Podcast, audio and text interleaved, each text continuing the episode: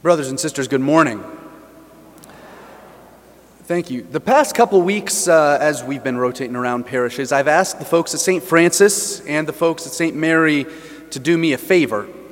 And in case the other priests haven't already asked you to do this favor, I'm asking you today, okay? Okay? Whatever I say, you have to do. Between the end of Mass today and next week's Sunday Mass, I need you, I need you to read all of John chapter 6.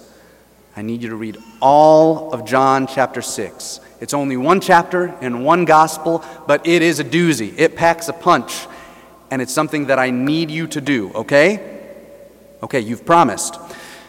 Now, the reason I'm, I'm asking folks to read all of John chapter 6 is because that's the chapter that we've been going through these past few weeks and that we will be going through in the coming weeks.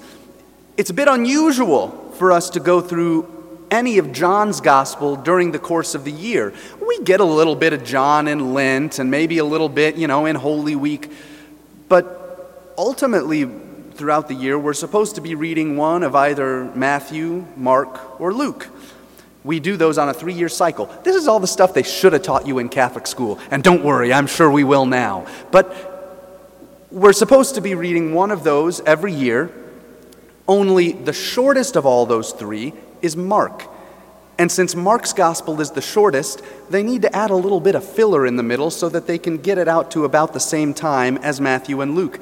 We're in Mark's year right now. So we're reading John's Gospel. Every three years, towards the end of July, beginning of August, we get into John's version of the story. And it's my favorite version. It's one that I hope you acquaint yourselves with because he gives a perspective unlike anyone else's. Now, all that said, the reason I want you to read this chapter is because reading the whole chapter helps remind you that this is all one story. You know, we get it in simple sentences, in like bite sized chunks, right? Jesus says something like, I am the bread that came down from heaven. And everyone says, That is so holy. And then they leave the church and they never think about it again. And that is a mistake. That is a mistake. We want to be able to take these pronouncements of our Lord and see him in the context of, of who he is and what he's about.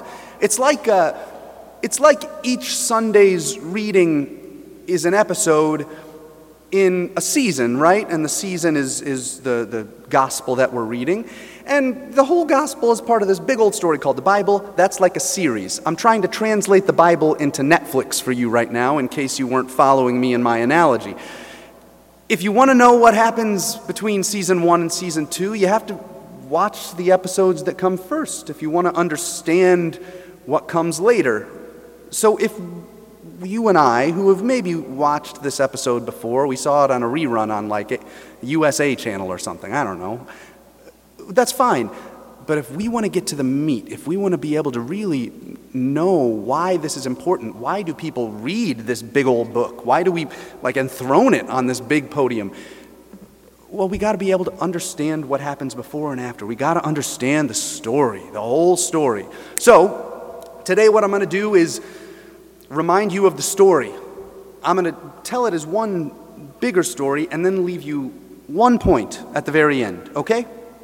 Okay, good. Today, we enter in partway through the longer story of the mission of Jesus. Jesus had a mission. What I mean by that is he came here for a purpose. He didn't come here just to kind of waltz around and here's a little miracle over there, a little miracle over there. Bye, maybe you'll read about me one day. No, he came with something to do, something he must accomplish. And do you remember what that is? There was a cheat sheet at the beginning, I'm going to tell you. We have so many big red books. The very opening prayer of the Mass, we prayed, Almighty ever living God, whom, taught by the Holy Spirit, we dare to call our Father. The Holy Spirit teaches us, we call God our Father. Bring, we pray, to perfection in our hearts the spirit of adoption as your sons and daughters, so that we may merit to enter into the inheritance which you have promised. We were promised an inheritance. We are supposed to be sons and daughters of God. And that is about as heavy a destiny as this book is heavy. We are all of us sons and daughters of God. And that didn't just happen like God said, ha, there you are. We were created good as sons and daughters, but in sinning, we severed our relationship. We said, I disown you, Father. And God, after trying for thousands of years to remedy the situation, eventually said, If you want something done right, sometimes you have to do it yourself. And so he did. He came down with a mission to be able to re- reunite us to the Father. In his mind, in his heart, always. This is what Jesus was aiming at. Every action that he accomplished was working to put us back into the love of God, to bring us into God's family once again. So, when Jesus is performing miracles or preaching to a crowd, you know where his mind's at. You know what he's trying to accomplish. What happens in John chapter 6? We've been reading it the last couple weeks. Remember, in this mission, he enters into a time where he sees all this big old crowd of people, right? He sees them, and his heart is moved with pity for them because they're like sheep without a shepherd. So he stays to teach them many things. And as he teaches them, he looks back at his apostles while the sun goes low in the west, and he says, Where will we get enough food for them to eat? He said this to test them because he himself already knew what he was going to accomplish. That's a parenthetical statement in John 6, which you will read sometime this week. Hey, then Philip says, Well, we have a few loaves and some bread here, but what good are all, what, is, what good is this little food for all of these people in John 6? And Jesus says, Have the people recline. And they all sat down, and Jesus took the bread they had, he blessed it, he broke it, and he gave it to them. And he gave it to them, and he gave it to them, and he gave it to them, he gave it to them, he gave it to them, over and over again because a miracle of God happened where this bread, which was once small in number, was now multiplied. And what we learned is that 5,000 men and their families had their fill of bread and fish that night which is amazing, and we should be amazed at it. They were certainly amazed at it. So amazed was this crowd that they decided they were going to make Jesus their king. Do you remember that verse? They, they ate all the bread, and then they decided they were going to make Jesus king, which is not a dumb idea. If you had, you know, there wasn't like a Wendy's or a Payless or something, and instead you had to toil, need bread every single day, and, you know, your meager earnings didn't always get you enough flour, enough oil to be able to make that bread, if there was someone who said, Guess what, guys? Free bread for the rest of your life, you would probably like him, and you would probably want to put him in charge because he has something to offer, something to make life a little easier. So they want to make Jesus king, but Jesus is smarter than them. He knows what's in their minds and in their hearts, and he goes off to a lonely place. And while he's there, everyone says, I guess it's nap time. They go to sleep. It's the evening, except for the apostles, the ones that he called, right? Leave father, mother, son, job, whatever, and follow me. They look around for Jesus and say, Where did he go? He's gone. I left everything to follow this guy, and now he's gone. What should I do now? Just go home, I guess. So we, they, they do. They go home. They get into a boat and they travel from that spot on the Sea of Galilee back to Capernaum. Jesus sees them rocking with the waves and the wind, and he walks across the sea to them and arrives with them in Capernaum.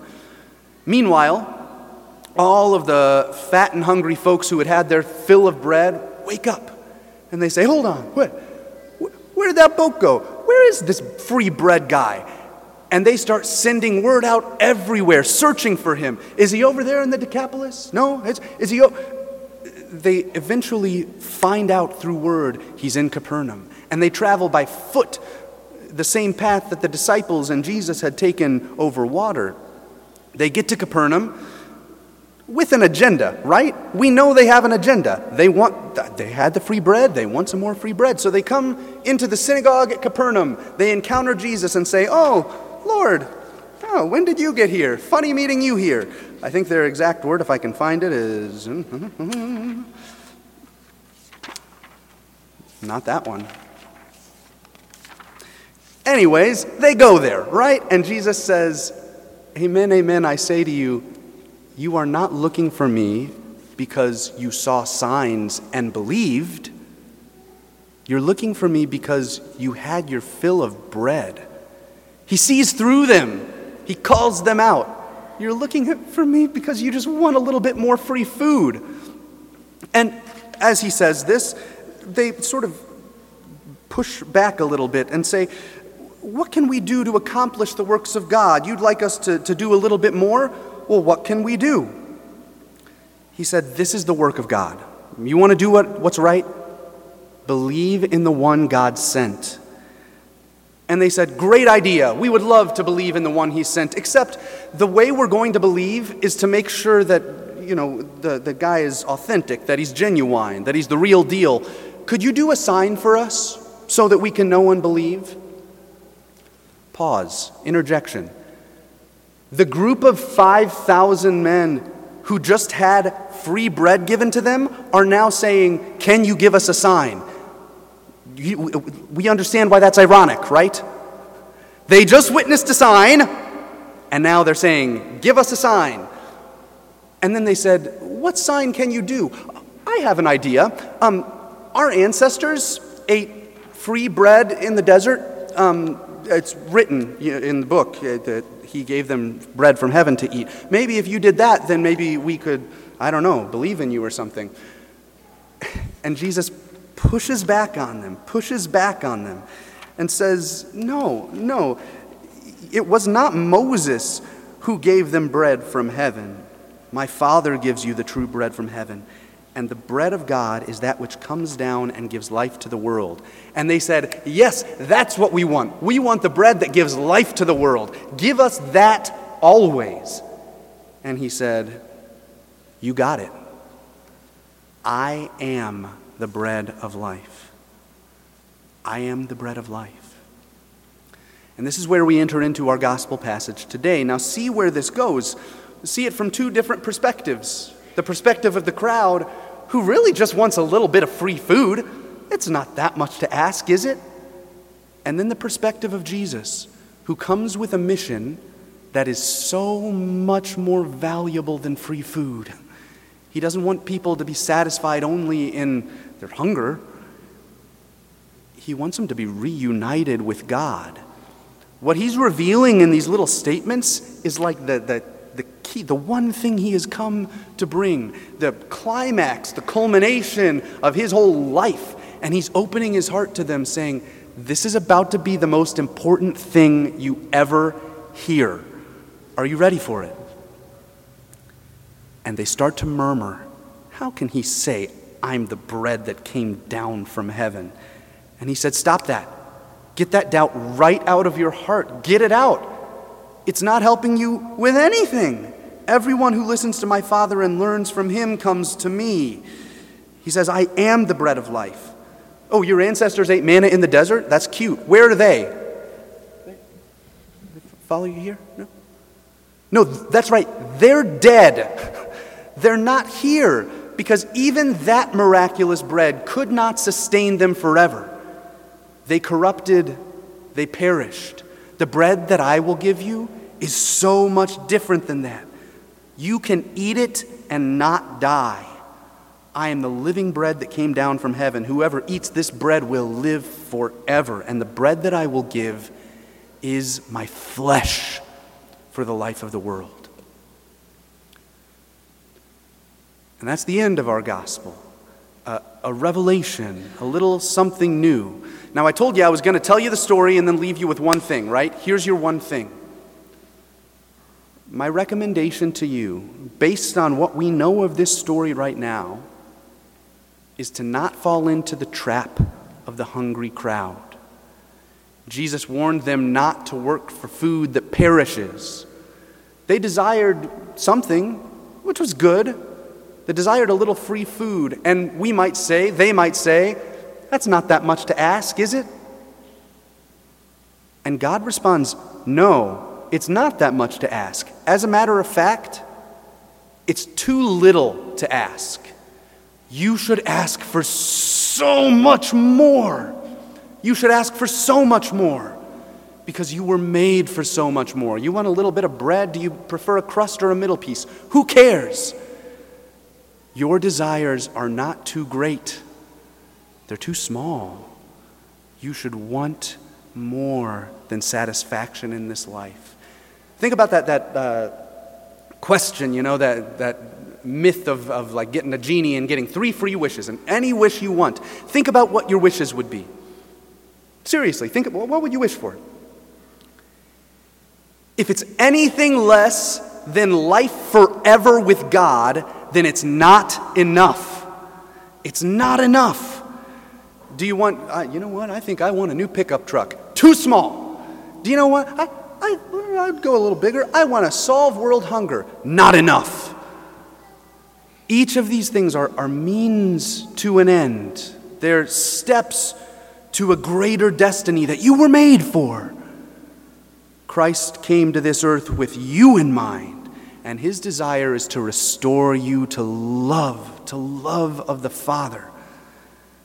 And so he accomplishes that then and now by the same mission, giving bread from heaven, bread which is his flesh, body, blood, soul, and divinity. Now you may be sitting out there right now, I don't know, you know, it's hard to read through a mask sometimes. You say, Father, you're waxing a little eloquent here. 831, let's pick it up. I got donuts to get. Can I be human with you for a second? I don't care. I don't care. This is the most important thing that will ever happen to you in your life. You are about to receive God in your mouth, and when you receive Him, you will become Him. By eating God, you fulfill this destiny to be restored to relationship with Him, put back into covenant, made a part of His family. And there's nothing, there's nothing more important than that. In John chapter 6, and indeed in this whole story, we learn of God's plan for us. This plan is not something small, it's something big. So today, your one little takeaway is fan that into flame. Desire more. Let your hearts burn with a longing for what God has for you and you will not be disappointed.